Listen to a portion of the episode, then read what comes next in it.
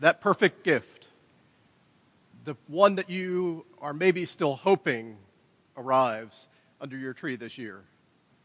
Maybe it's the one that you are still searching for and still have just a little bit of time to find it.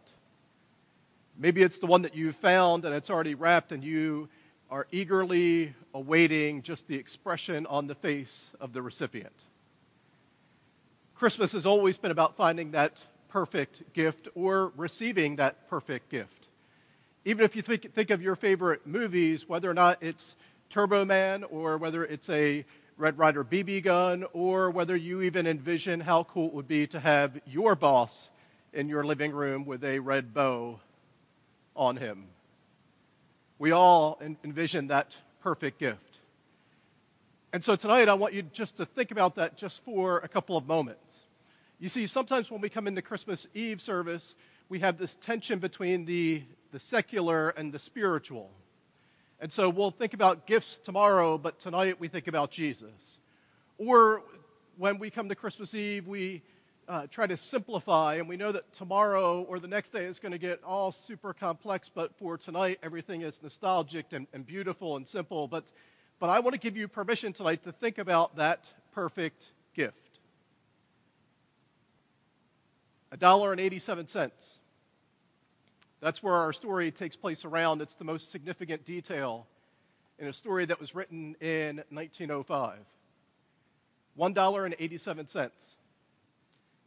It's not a whole lot today, and maybe it was a bit more back then, but it still was a meager amount. You see, inside of the apartment of Della Young and her husband, James Dillingham Young, things were quite modest.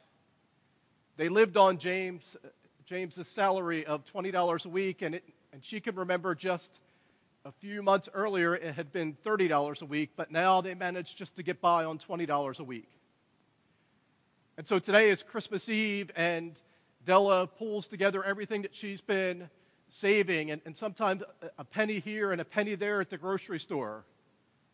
And she comes up with just about $1.87. What would she get for her wonderful, adoring, hardworking husband, Jim, with $1.87. She sits back down on the couch and, somewhat exasperated, she thinks, What could I possibly do now? But she's thought about this for a little while, and so eventually she musters up the courage and she grabs her coat and she puts on her hat and she sets out to buy Jim a Christmas gift. Now, before we go any further, there are two prized possessions. They didn't have much, but there are two prized possessions in the young household. The first is Jim's watch. Jim's gold watch that had been passed down to him from his dad and from his grandfather. It was a magnificent watch that age had not taken away any of the luster or how stunning this watch was. The only thing that you would notice is that the watch seemed to overshadow and not necessarily fit with the weathered leather strap it was attached to. The second valuable item inside of their household was not necessarily an item, but it was the hair that belonged to Della that went down to her knees. Her long, brown, beautiful hair that many women wish that they could uh, grow and keep belong to Della. And so on this Christmas Eve afternoon, she puts on her hat and coat and she uh, begins to head down the block. And the place where she stops is a storefront that says, Madame Sofronie's hair shop. We buy hair. And she walks in, and again, she, she's been debating this and debating this, but she says, Will you buy my hair? And uh, the madam looks it over and says, Absolutely, $20. Her only response is do it quickly. With $20 and now to add to the $1.87, she heads down into town. And she looks for the next two hours for the perfect gift for her Jim, and, and then she sees it in a store window. It is a long gold chain that would really just go with it. It was the only thing that could possibly complement the watch Uh, it was brilliant, it was wonderful, and it cost $21. Proud of herself, she takes the little box and she, she puts it in her coat pocket and she hurries back home and she puts the, the coffee on and she prepares the, the chops that have been bought for Christmas Eve, expecting that her husband would be home right around 7 o'clock. You see, he's never late. And she begins to hear the footsteps in the hallway, and she knows that, that Jim is home, and she can hardly contain herself. That, and uh, the, the door opens, and he walks in, and there is just a blank stare. A blank stare that the author says would remind you of uh, an Irish setter that is caught in the, the scent of a quail. His eyes aren't moving, and they're fixed on Della. It's not a look of disappointment. It's not a look of anger. It's not even really a look of surprise. It's just a blank, haunting, steady stare. Already a little bit self conscious and thinking that she looks like a schoolgirl or a schoolboy, Della says, uh, Jim, it'll grow, grow back. Jim, it was the only thing that I could do. I had no money to buy you a gift. Jim, please don't be mad at me. I, I hope that you still think that I'm pretty. After what seemed like an eternity of a stare, Jim finally breaks the silence and he says, Della, nothing could ever question my love for you or that you are the prettiest girl in town. But you see, my stare and my shock was due to the fact, well, why don't you just open the package that I bought for you and it'll all make perfect sense? Excited like any of us to get that perfect gift uh, Della tears right into the package and opens it, and there they are the porcelain combs that she had seen inside of a Broadway store. The kind of combs not like today that we would use for preparing our hair, but the kind of combs that are used to adorn hair that would have just looked spectacular inside of Della's long brown hair, those porcelain combs that Jim had sacrificed to buy for her. And now she senses his shock and his long stare. Oh, Jim, they're beautiful. You know how I've talked about these, how I've wanted these. And, and let me just remind you, honey, my hair really does grow back quickly. Inside of the enormity of the moment, she almost forgot about her own gift. And then she catches herself and she says, Oh, but wait here. And she goes and she gets the little box and she brings it to her Jim and he opens it, and again, there is a look of just silence and a steady stare. As Jim pulls out the gold chain and he puts it back in the box and he says, Dell, these gifts are too perfect. Let's leave them for another time. Maybe it's time for supper. For you see, the money that I used to buy you the combs was gained with the fact that I sold the watch. Do you know, inside of that moment, the author O. Henry, and this was written in 1905, uh, says that you would look from the outside and say how tragic, how ironic, how almost comical that two people would trade away their most valuable possessions and it would look like foolishness when it all comes full circle. But O. Henry says maybe there is a picture of love Maybe there's a picture here. In fact, the short story is entitled The Gift of the Magi. O. Henry says maybe the gifts that the Magi brought were not simply gifts that could be uh, equally exchanged or traded or transferred, but maybe there is something inside of what the bearer brings that would almost seem foolishness inside of the moment. And then he says this about this young couple in this modest apartment they truly gave inside of that moment, they are the Magi. You see, it's all about that perfect gift. And I'm not necessarily talking about what you might get or hope to get or what you've gotten or hope to get for someone else. But you know and I know that when we celebrate Christmas, we think about the greatest gift that has ever been given inside the person of Jesus Christ. We've read the Christmas story already tonight. We've thought about the, the shepherds and, and Mary and Joseph, and we've journeyed over the past few weeks considering these characters. But do you know the final character of Christmas is you? and it's me. Because Christmas is a historical event that took place 2,000 years ago, and our faith is rooted in history and events that actually happened. But also, Christmas happened 2,000 years ago so that it makes possible each and every year, and even throughout the year, that we have the opportunity to receive the greatest gift that has ever been given that perfect gift. The gift that Paul says seems like foolishness to those who are perishing, but, but to us who belong to Him, it's the gift of God and eternal life. Do you know perhaps the most quoted verse and the most well known verse inside of Scripture? In John chapter 3 says, For God so loved the world that he gave. For God so loved the world that he gave his only Son, that whoever believes in him wouldn't perish, but have everlasting life. If you want to boil down the message of Christmas, it's yes, that, that for, for hundreds of years they had waited and they had hoped and they had longed for a Messiah. Yes, it said it in the person of Jesus, born to a young couple inside of a manger. Hope sprang. Yes, it's the fact that that little baby, you know, 30 years later would lay down his life for you and for me. But when you really boil down the message of Christmas, God so loved the world, which is you and me, so loved the world that had uh, forsaken him and turned its back on him. God so loved the world that he gave.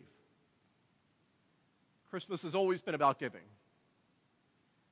And even though sometimes we wrestle through should it be about the presents or should it be about the carols or should we simplify or should we do more, should we do less? I think that there is something that if we really tap into that which makes us want to give to the people around us to express our affection, our appreciation, our love, there is something inside of that that represents and reflects the heart of God because the most quoted verse inside of the New Testament God so loved the world that he gave. That whoever would believe in him would not perish but have everlasting life. Another verse we thought about earlier tonight. Inside of 2 Corinthians chapter 9, uh, Paul simply says, Praise or thanks be to God for his indescribable gift. Praise be to God for his indescribable gift. So it's all about that perfect gift. Over the next couple of days, as you open gifts, as you give gifts, I hope that there are a few things that just reverberate inside of your mind that you think about uh, that maybe apply locally inside of your family situations, but maybe even more so extend inside of your soul and your relationship with God. I want to remind you three things that you know to be true about a great gift. A great gift is always personal. It's not simply something that is ordered or bought, but usually there is thought, there, there is intention behind it. And no matter how difficult it was to obtain, there is something that is personal in every great gift. A great gift is personal. And we've said throughout these four weeks that Christmas is relational and that Christmas is personal. And that God so loved you that he gave his son for you. It's personal. We get into tr- trouble sometimes when we let it be external, when we let it be about, for God so loved the world, and not so God so loved Mike that he gave. Christmas is meant to be experienced personally. I wonder if that's one of the reasons he came in the manner in which he did, because it was intensely personal. It was not institutional, it was not inside of a palace, but it was inside of the most intimate setting you could possibly find, the most ordinary setting you could possibly find. Christmas is personal. A great gift is personal. The second thing that I've figured out about a great gift is that it always costs something. For the person that bears the gift, it always costs something. And maybe that cost is not financial, maybe that cost is effort and energy and trying to keep it a secret. But you know when somebody goes to great lengths to give a gift for somebody else, there is a part of them wrapped up in that thing that is eventually unwrapped because it costs something. And before we ever fast forward to the cross, you know that in Philippians chapter 2 it says, uh, that he emptied himself. That he left the very throne room of heaven to enter into Bethlehem's manger for you and for me, and there is an emptying that took place. That God emptied himself, humbled himself, stepped into our world, and it cost something. And it continued to cost something to eventually it cost him his reputation and the people around him and his very life. Because a great gift always costs something. Not only is it personal, not only does it cost something, but I think a great gift always brings a blessing. It always unleashes something inside of the heart of the recipient that maybe it's an overstatement to say that they're never the same again, but you know the impact that a great gift has upon somebody. The tragedy could be that we experience Christmas once a year and, and we sing the songs and we re- rehearse the lines and, and we do all, all the motions and we even focus in and say that Jesus is the reason.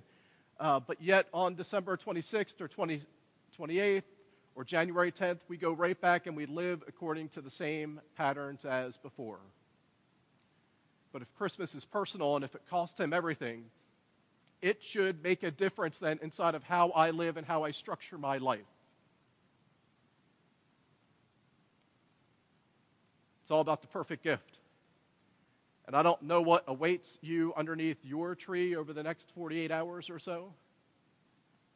But I pray that inside of your heart, there's room for the greatest gift that's ever been given. That there's hope inside of your life because of what Jesus has come to do. There is grace that is activated inside of your life to make a difference in the things that you can't possibly change about yourself, there is grace to wipe it clean. There is fellowship with God. There is a peace that passes understanding. There, there are all sorts of things that begin to happen inside of our lives because of the greatest gift that's ever been given. After I pray, we're going to take time and sing Silent Night together. And I know it's not the same. I wish that you could be here inside of this room and we could lower the lights and we could light candles together and, and we could experience that. But I wonder if, just like that first Christmas, in the ordinary, in the small, inside of homes, you have the opportunity tonight to still lower the lights. Maybe you have candles that you picked up from church. Maybe you have candles that are just around. Maybe you just, uh, you know, you forgot about that, and that's okay because you can lower all the lights, but the lights on the Christmas tree, whatever you want to do. But inside of this moment, like Paul says, we thank and praise God for his indescribable gift in Jesus because God so loved the world that he gave. Let's pray together.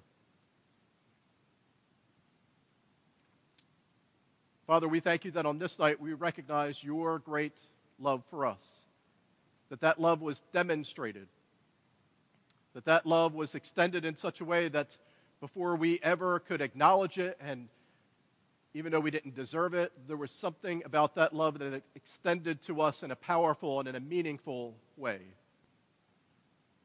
We thank you tonight for Jesus. We thank you tonight for the reality that the greatest gift that's ever been given was given for us. And it makes all the difference in the world.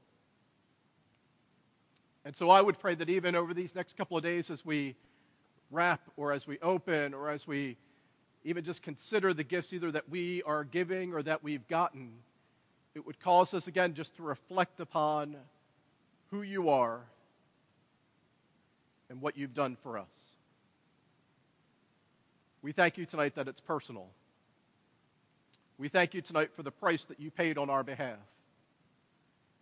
And our prayer is, Lord, that you would continue to make a difference, to rework and reorient us from the inside out to be people who look more like you because of what you've done for us. In these next moments, would you come and meet us? Lord, even though it's different, Lord, inside of our homes, inside of uh, the places where we are, Lord, would you focus our attention upon that manger? and that child who's been given for us this night. We ask and we pray these things in the name of our Lord and our Savior Jesus. Amen.